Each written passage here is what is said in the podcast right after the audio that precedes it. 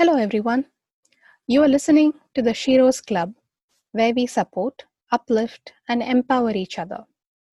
I am Savitri Panchapakesan, and I'm bringing you a story regularly of Sheroes around us so that we may learn and take a cue or two from these seemingly normal and relatable journeys. Thank you for joining me today.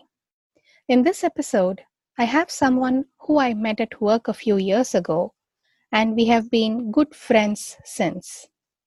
She's extremely outspoken and has a boatload of anecdotes to share at any time. Gary Katz-Wolf. Was born and raised in New York City.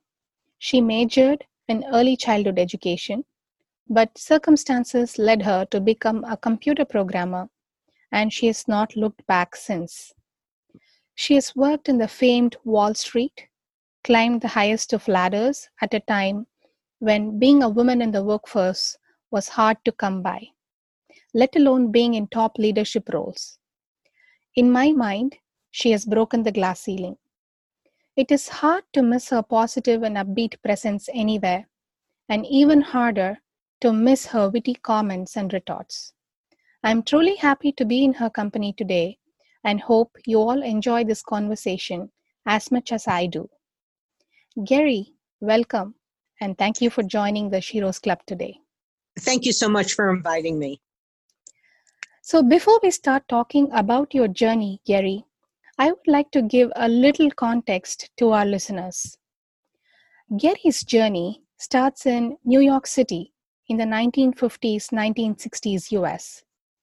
During those post war times, most Americans sought a peaceful and prosperous society by conforming to traditional gender roles where men were the breadwinners of the family and women stayed home.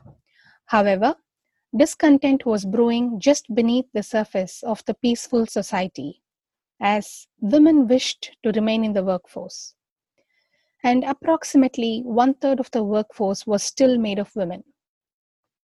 Our Geri was born in a family where her grandmothers and mother worked outside the home, and she grew up in a multi generational setup, which made up about 20% of the American families at the time. So, Geri, uh, let us start there in your you know multi generational upbringing with your grandparents around. Yes, thank you. Um, I, I, I consider myself very lucky looking back. Uh, while both my grandmothers were working, it, was not considered working because they worked for their husbands. My paternal grandmother was a bookkeeper for my grandfather's butcher shop, so that didn't count.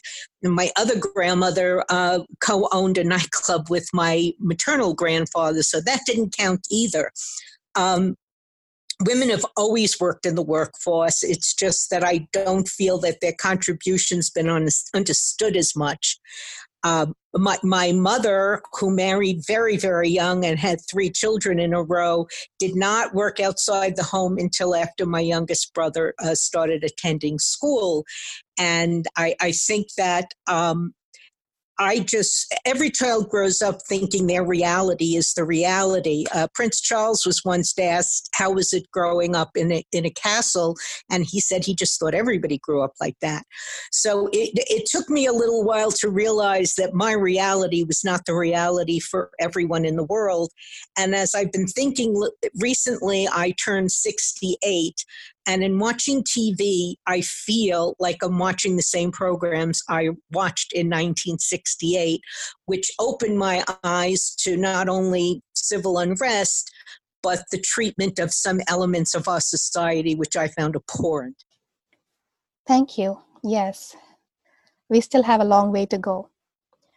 So, how was it, you know, seeing your grandmother and mother work? You must have uh, been heavily influenced as a young girl that those would have been very good role models for you uh, you know, as I said, I assumed that was everyone's reality. It became very surprising to me when I would go to friends' homes and see that their mothers were not working outside the home, although I was in a white middle class neighborhood where women were involved in, in uh, the PTA, the Parent Teachers Association, or they were involved in their churches and temples.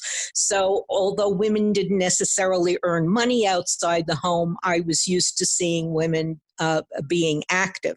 What I found very strange is that fathers were a little bit different in other households. My father was a very active parent. He he fed us, he diapered, you know, my brothers. I guess he diapered me too. But um, then I would go to a friend's house, and a father would get up from the table and leave his plates, and I would just shake my head because that was not my reality. Indeed. So, when you were such a young girl, there was a certain um, book that your grandmother gifted. You said that left a, um, you know, remarkable imprint in your mind. Would you please tell us about that book? Yes, thank you for asking about that. Um, although I, I later in life enjoyed reading as a child, I would rather watch television than read a book. And uh, my grandmother gave me a book for my birthday, and I was disappointed because it wasn't clothes or cash. But I, I sat down and read the book, and what it was was uh, short biographies of women in history.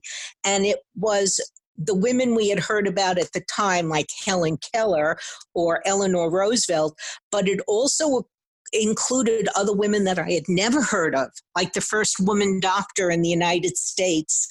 And it opened my eyes to the fact that women were not in certain positions. Uh, when I watch TV today, I'm I'm so heartened by the fact that half of the news commentators and half of the experts that are called to comment on things are women. Where when growing up, white males were all I saw on television discussing um, uh, politics or science or anything else. So th- that was very eye opening for me. Do you remember any other women that stood out from that book for you? Um, I don't because, you know, as you get older, things get jumbled. But um, what I what I found very interesting is in the 70s when I was a teenager and going to college, I was involved with the feminist movement. We had read books by Betty Friedan, and uh, I, I, really suggest everybody read her. Simone uh, I'm pronouncing her name wrong. Uh, but what I found was that I would come home, and my mother belonged to a to a charitable organization that used to meet for luncheons.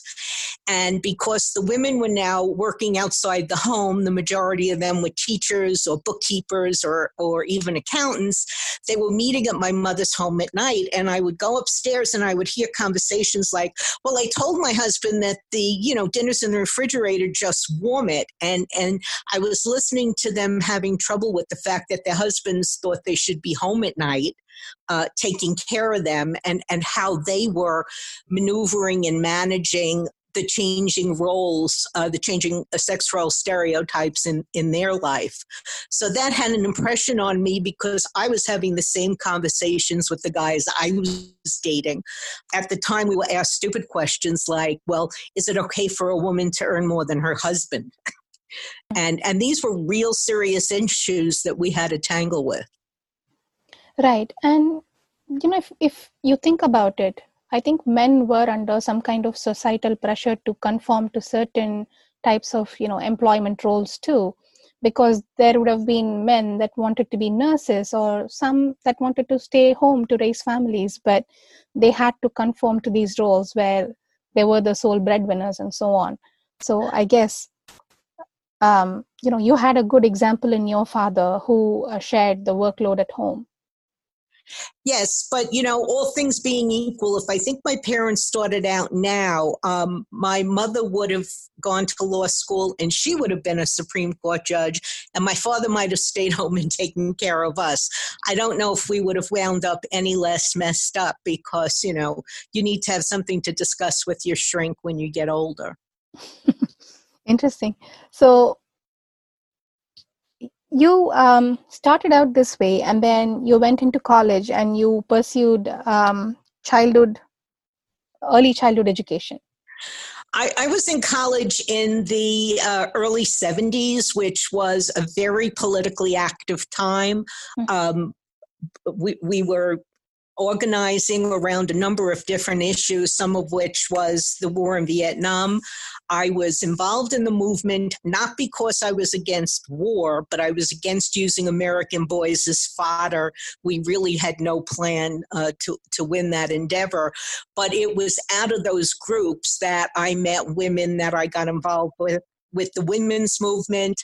Um, I was at Buffalo University at the time, and Planned Parenthood came to the university and said, We only have the resources to handle the community in Buffalo. And there was so many women from downstate New York City that were using their resources. They helped us set up a birth control pregnancy counseling clinic at Buffalo University. And I was very involved in that. And one of the things that I had to learn was how to take my own preconceived notions and prejudices and, and park them somewhere else. As a for instance, if a young girl came in and she was pregnant and she didn't know what to do, in my head I was saying, you really should consider aborting this and going on with your life. But I was trained and I would sit and give them all their different options and, and help them understand that if they did want the pregnancy to go to term, what things we could do to help them and and I think that um, that type of a background in, informed how I try to approach things at work is to not take my immediate knee jerk preconceived notion and use that as a starting point, but maybe think about things the way other people may be processing them. That is a good lesson for us all to to sometimes just hold off on your knee jerk reactions and do the best even if that comes with some you know learning that you have to do but having said that, I have to admit that my early years in business, I was like a bull in a china shop. I was an outspoken radical feminist. If anybody said anything that I found uh, appalling, I, I just you know ne- I, I didn't really counsel myself to be appropriate in certain settings. I, I said what I, I needed to say at the time if i felt that uh, something that was being said was sexist or racist. I can totally relate to that. I've seen you do that. And so you did that to your father too when he uh, passed a comment on a female athlete right? Yes, my I, I, grew up in a, a very liberal household, uh, and my elementary school was integrated when I was in third grade, and it caused great consternation in the neighborhood. There were some people that were totally opposed to integration. My parents, being very liberal, thought that was ridiculous. So I grew up in an integrated school with very liberal parents, and my dad would watch TV, and, and women athletes, although they're still not paid uh, comparable to male athletes, were just beginning to be covered in, in the news. And there was a woman, Billie Jean King, who was a really good tennis player who was going to play against a male, Bobby Riggs. Now, he was considerably older, but there was everybody was sure that um, he he was going to win. Of course, she won. And um, at the time when we would watch a game and uh, we would watch an athletic event, my father would make comments about female athletes that I found horrible. And I once said to him, You wouldn't say this about a black athlete. Why do you wear your sexism on your sleeve like it's a badge of honor? And I think that was cold water on him uh, that, that he, he was realizing what I was saying. Um, also, you know, my mother and I were both very active in the women's movement, so he was getting it not only from her, but from me as well. Right. So this just goes to show how some of those uh, thinking may be, you know, deep rooted, and we all need to stand up when we find such instances, even though, you know, we've all come a long way from them we still have a you know longer journey to go. And and you know even even though it was a very liberal egalitarian household my parents still grew up with certain sex role stereotypes. And i remember my mother was primarily the one who cooked dinner and did the dishes afterward. And when she started working outside the home, she said my father had to do the dishes. Prior to that, I always jokingly say my father wanted his peas and carrots on separate plates. When he was doing the dishes, he didn't understand why everybody can't just eat out of the communal pot. But um, that is a joke. And, and my father uh, you know, made dinner and cooked and shopped and, and did all the things that anybody in, in, a, in a relationship should be doing. I will say at the time, growing up in the 60s and 70s, that was really the exception, not the norm. Right. And it must have not been easy for your parents too. You know, it would have uh, taken a lot of hard work to figure out, you know, what each person needs to contribute, what the family's needs were, and to contribute towards that. Yes, but I will say my mother was a very, very tough cookie. There was really no, um, well, you did negotiate with her, but she was very tough. I have one funny story where I was in high school and I was in extra honor English and extra honor social studies and I had failed Spanish and they wanted to pull me out of the extra honors class. And I went in and I said to them, I'm still with the failure maintaining an 85 degree, uh, uh, 85 um, point average. Why would you take me out of the classes I'm doing well in, including math and science, you know, to punish me for, for Spanish. And they said, well, that's the rule. And I said, you know, I think I'll bring my mother in and, and she could discuss it with you. And they said, after thinking about it for a while, uh, you know what? Maybe we'll leave you in the extra honor classes. So my, my mother had a reputation. She was not only a school teacher, but she was the union rep for her school.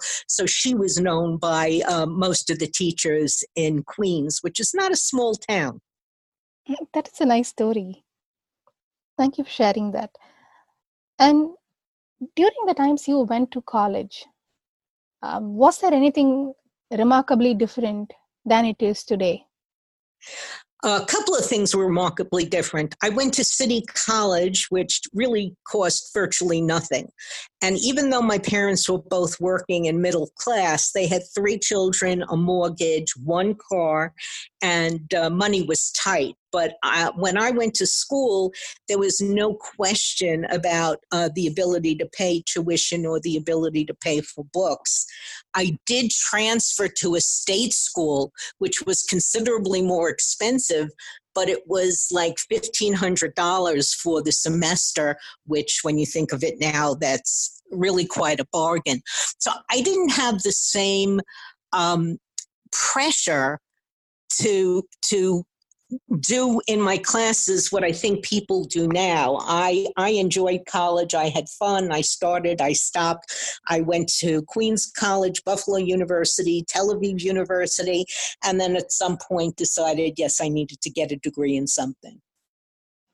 How was, uh, how many, you know, what was the ratio of men to women in colleges back then? Um, when I went to school, I would say it was if it was probably 50 50 or it was like 48 52. Um, you know, but by the time I was in school in the 70s, women went to college. The joke was you went to college to get your MRS degree, but there was still plenty of women in colleges. Which reminds me of another story I know I've told you. I had a professor in school that called everybody Mr. and Miss and he called on me and I said, It's Ms. And it was just the very beginning. Ms. Magazine had just come out. People were not used to that honorific. And he said, Well, when you get married, you're going to want to be called Mrs. And I said, I am married. It's Ms. And he called me M I Z Z Z for the rest of the semester. But he gave me an A. That's good. So, how did you go from early childhood education into tech? Well, um, I had studied a number of things in college. I studied archaeology in the Holy Land. I studied um, psychiatric social work. When I finally realized I had to get a degree, it was still at the time that if I had to earn a living, girls was still going to be teachers. And I picked early childhood because I was short and I figured I would get swallowed up in a high school and, and little kids are easy. You can pick them up and, and move them around if you have to. But when I graduated from college, there was uh, financial problems in the United States, and they were not hiring teachers. So um, I started uh, doing whatever work I could. I worked for the New York City Parking Violations Bureau, which was my introduction into IT, um, and and in addition to working with the guys in data processing, I was asked by my boss, quote, not because you're a woman, but you're low man on the totem pole, you get the word processing study. And that was my introduction to having uh, worked with computers. So I think I was more office automation than strict programming. And at that time, you know, I would go to the copier to make a copy, and the head of data processing took me aside and said to me, don't do this during office hours. If you have to make a copy, do it after work because otherwise they're going to assume you're a, a, secretary. We didn't have administrative assistants at the time. And, and I had other instances where I would be the only woman in a meeting and I would be taking notes and, and uh, somebody from uh, from another city agency asked my boss if he was going too fast for his girl and uh, I gave him a lecture on child labor laws, explaining that you really couldn't hire girls to work in city agencies, that I was a woman. I think it was lost on him. But afterwards, my boss came over to me and I thought he was going to ream me out. He said, No, I have to apologize. I should have stuck up for you. And I said to him, No, thank you for letting me stand up for myself. He was married to a very feminist woman. So he, he was very sensitive. And there were many men along the way that helped me navigate things to uh, advance in my career. Sure. So computers must have been, you know, a career in tech must have been fairly new at the time. Did it not intimidate you? Um, not at all. I, I had taken some logic courses in college, and I just found that working with a system was just a matter of understanding how to talk to them, which is really no different than you know how you would talk to somebody uh, from another culture or another country or or a man for that matter. Um, no, I was not intimidated. I was young. Um, I, I, I, don't think I knew enough to have any fear. I did deal with so many people that had technophobia, and and I found that that was a very big hurdle uh, with everything I've done in IT over the years, I think one of my hardest jobs was taking IBM Selectric typewriters away from women that were typing 80 words a minute, giving them an $8,000 word processor and doing nothing but slow them down. But it's a process. Right. So now we've established that you did get into tech. Was that, how was getting into tech? Was that easy?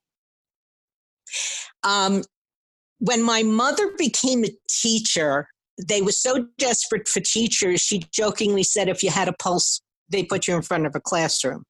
When I got into tech, it was such an explosion. Uh, we went from everything being manual to trying to automate everything overnight. So there was just, it was ubiquitous. Um, in in my life for people my age. I do remember going to my parents' house and I couldn't check my voicemail messages because they had a rotary phone, and at the time I would need a touch tone. I'd had to go to a friend or neighbor. I thought that was a bit funny. Um, and my mother was fine. My father, of course, had technophobia, but I do remember my mother calling me. She was using an application to put in information about her students.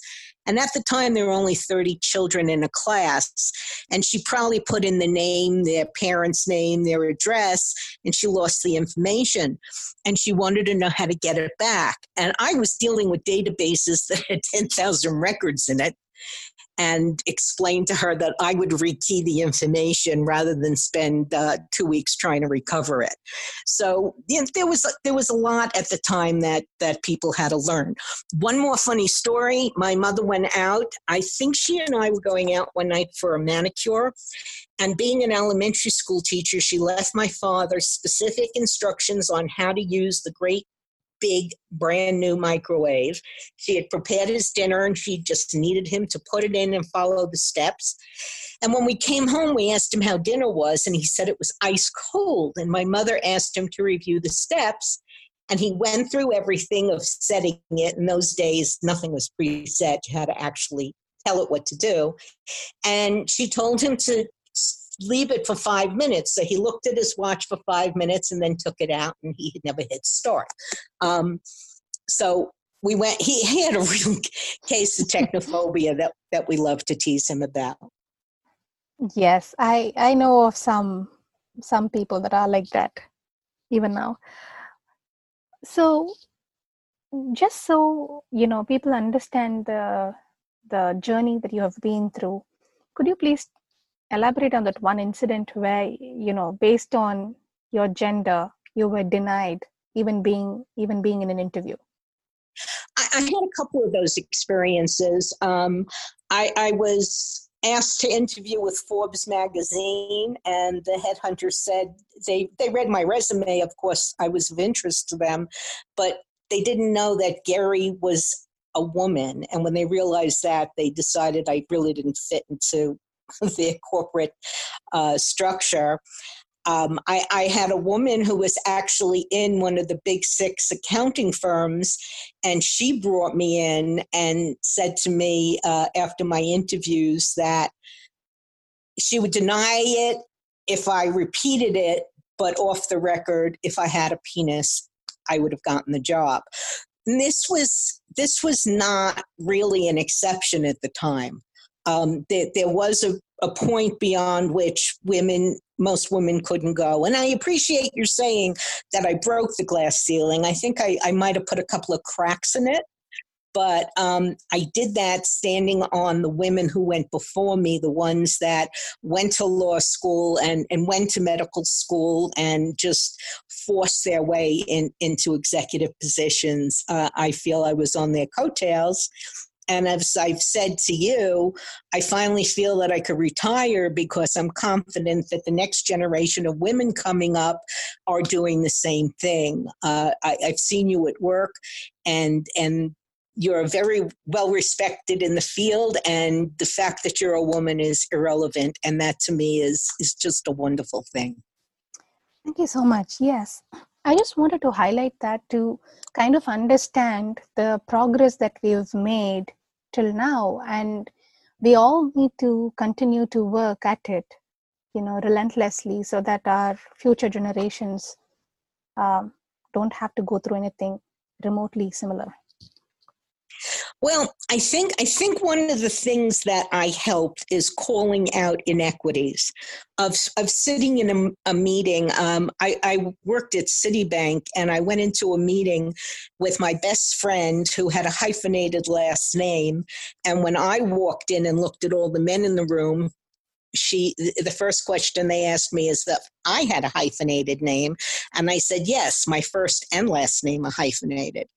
So um, men were beginning to get used to having us around, but uh, you know they, they're still in in the workplace where sexist comments were allowed. Um, it just isn't the way it is now. Hopefully, it, it's just not my experience that things have gotten better, but things have actually gotten better. Yes, certainly.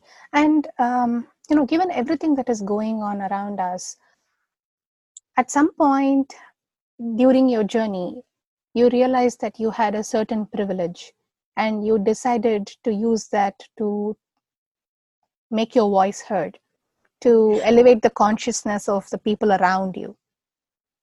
How did that happen? I, I think it happened by growing up in a liberal household, feeling that people were equal, but seeing all around me that people were not treated equally. Uh, people of color were not treated equally. People of, of a certain sex were not treated equally. Um, you know, I certainly experienced some sexual harassment along the way. And one of the great things about being old is I don't get sexually harassed anymore. But learning how to deal with it. And one of the things I found was unless something was really nasty, I tried to deal with it with humor. And I do have one funny story where I was at a business conference and we were going up in an elevator, and one of my male colleagues said out loud to everybody, Do you want to come up to my room? And my answer was yes, but I want to be the woman this time. He never picked on me again. so you I've seen seen you do this. You consciously talk about it. You pull others up with you. So tell us about your journey where after you started tech and you grew into your you know supervisory roles and then you were a vice president at some point how did the journey happen and uh, what did you notice in the teams that you were uh, you know leading how were the women on your team and uh, how were the men and what did you do? In the in the beginning um, because i was one of the few people at the start of office automation i was actually hired uh, to do things at a younger age than I think I would have been. Also, I had worked in government, and uh, that gave me a lot more experiences more quickly than I think I would have had in private industry. But um, part of the journey was just constantly trying to validate the fact that yes i was a woman and at the time you know i, I was in my 20s i was pretty cute although i didn't realize it at the time and and i had to remain professional i think i had mentioned to you we wore suits when we went to work. Uh, we, we dressed as close to men as we possibly could, although we had to wear skirts, but we wore uh, a jacket. I never walked into a meeting where I didn't have a jacket, e- even if it was just with colleagues. Um, I worked in one company that had an executive dining room that I was entitled to use, and two or three other women, and I decided to go have lunch there one day. And the waitresses were like, don't you girls want to eat in the cafeteria? And they said, no, we have a reservation. We're having a meeting. And, and the guys like just stopped eating. Now the men were all World War II vets. They were all in the Navy together and just the whole dining room stopped. But we kept going back to the point where they finally realized they had to put salads on the menu instead of just steak. I think that we were conscious in, in, retrospect, I don't know if we were as conscious of what we were doing as we actually did. But in, in terms of being uh, pulled along and becoming a vice president at, at a large financial institution, I was hired for Citi by one of my friends that I had worked with at a computer company. And years later, when I left Citibank and went to Merrill Lynch, I hired that woman to be a consultant for me. And then when I left Merrill Lynch and moved here, I worked for her as a consultant. So for the past 40 years, you know, she she and I have back and forth uh, always worked for each other. And I think the most important advice I could give anybody on their journey is yes, your boyfriend, your husband is very important to you, but make sure you keep your girlfriends, both professionally and also for your sanity. Sure. What would you tell the men? Um, back in the day, I would have to tell men that women are people too. My husband jokingly says, yes, but men are people one. Uh, he is a feminist, otherwise, of course, I wouldn't have been married to him.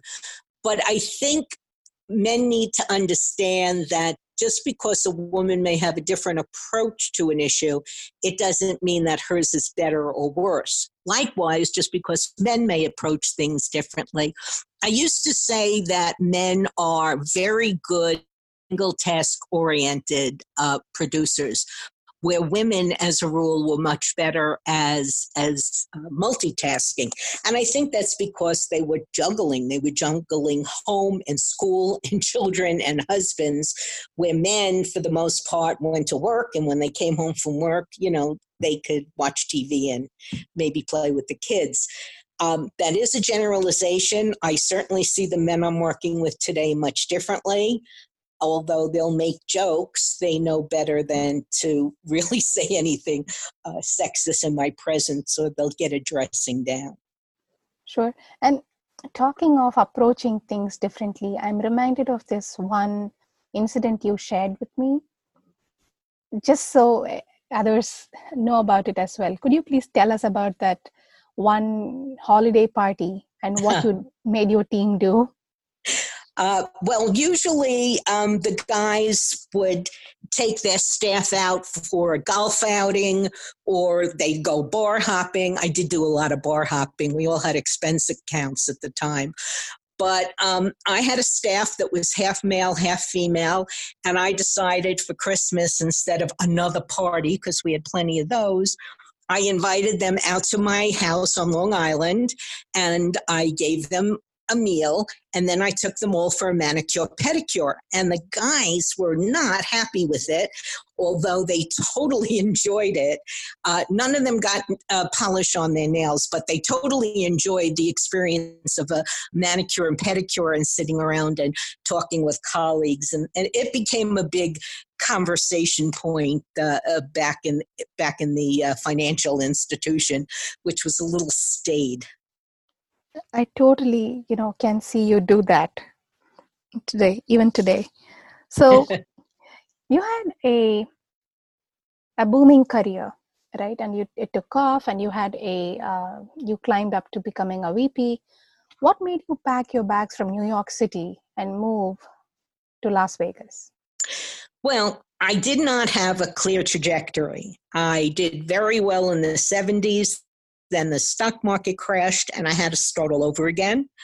Uh, I clawed my way back up, and then the stock market crashed again, and I had to start all over. Uh, but I will say um, the, the main reason that we picked up and moved here is that uh, this is my second marriage, and when my right after my husband and I got married, my mother became very ill, and I spent a lot of time with her. And then my younger brother passed away. He and his wife were killed in a plane crash, which is really just a life changing moment. Um, so I, I, my major concern and my major focus was my parents. And after my mother passed away, and and my dad uh, is at home where he wants to be with full time help. He's going to be 92, knock wood.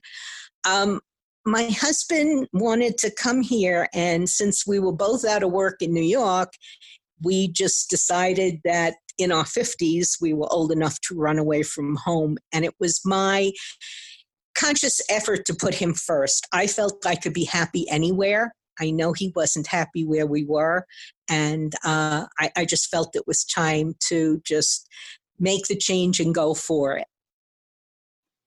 But I do, I just want to emphasize that there will be setbacks in your careers, uh, whether that means you don't get a promotion and you stay in a lateral position, or due to the economy or just anything, uh, you'll lose your job and you may not be able to get back on the ladder in the same spot.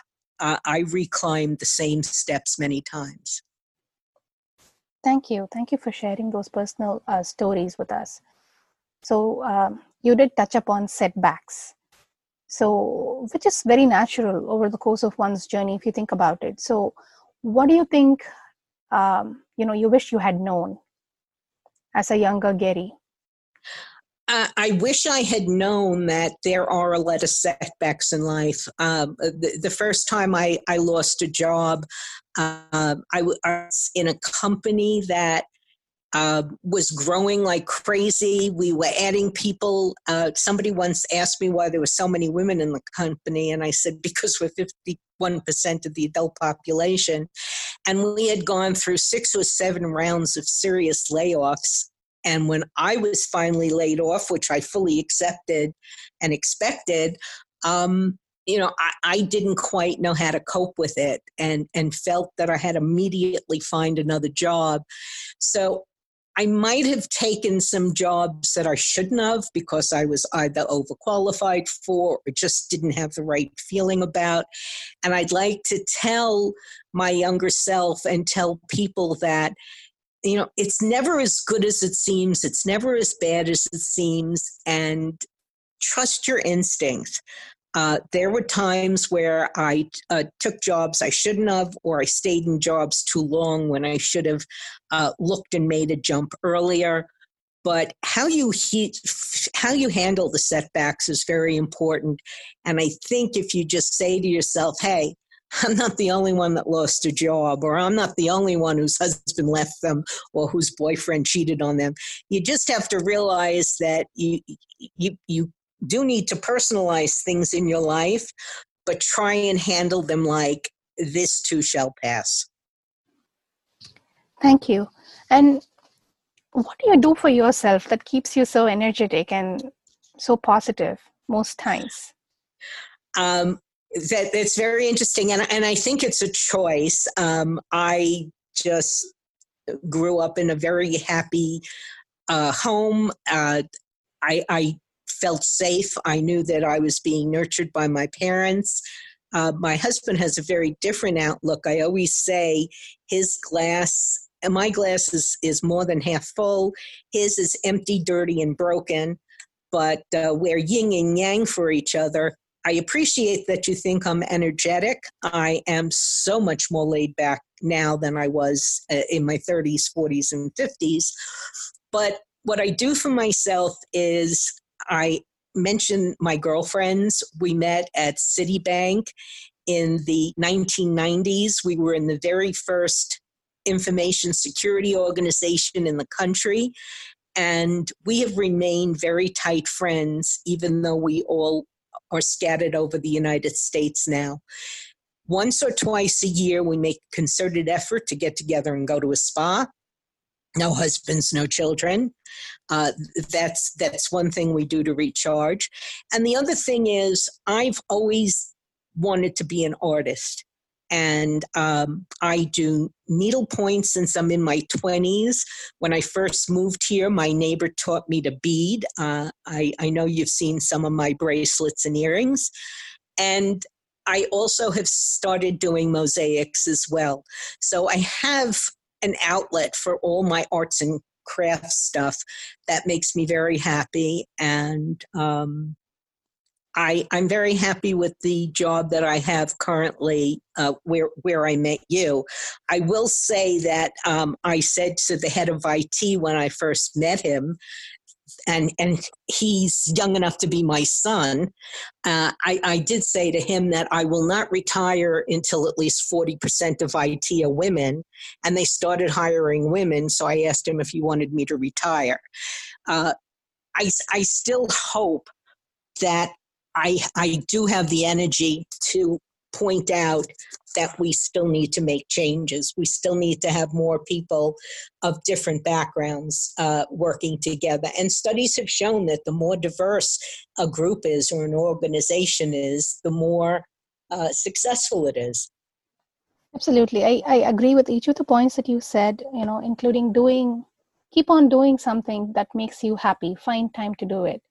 And I do have the bracelet that you gave me, handmade bracelet. I still treasure it so, would you be willing to uh, mentor any young professionals that may be willing to connect with you? Absolutely. And, uh, you know, I, I know that you're going to share some of my information.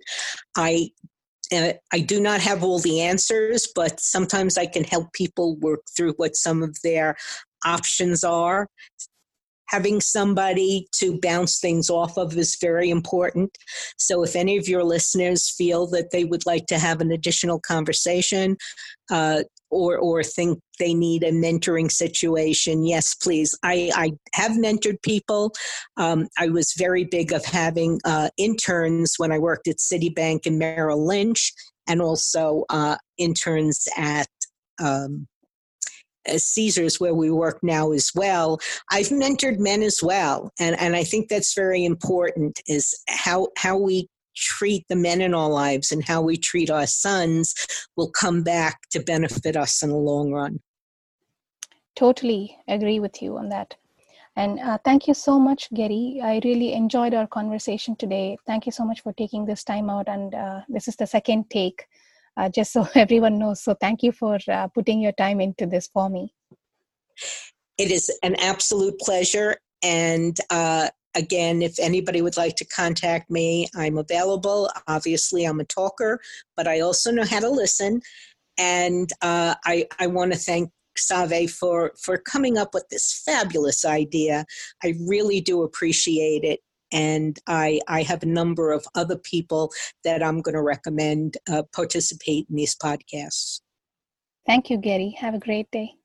You too. Thank you, Save, and, and goodbye to all listeners. That's Gary, my Shero. There is so much we all could take away from Gary's journey. But if I had to point one out that is very relevant in the current environment, that would be to stand up for yourself and for others when you see the need for it. In Gary's own words, elevate the consciousness of the people around you about equality. And as you rise, help lift others up with you. So, if you're an experienced professional, offer mentorship to juniors around you. If you're a young professional, seek out a mentor. I'm certain it will do you good. If you would like to talk to Gary or ask for mentorship, you can look her up on LinkedIn or write to sherosclub at gmail.com. In closing, I'm sure you all have Sheroes in your lives. Take a moment to acknowledge them today. Tell them that they are your Shero. Remember, it could also be a hero. If you want to go one step further, you could also email me about your Shero with a snippet of why they are a Shero in your eyes. Send it to sherosclub at gmail.com. That is S H E R O S club at gmail.com. I will meet you with another Shero in my next episode. Until then, take care and stay safe.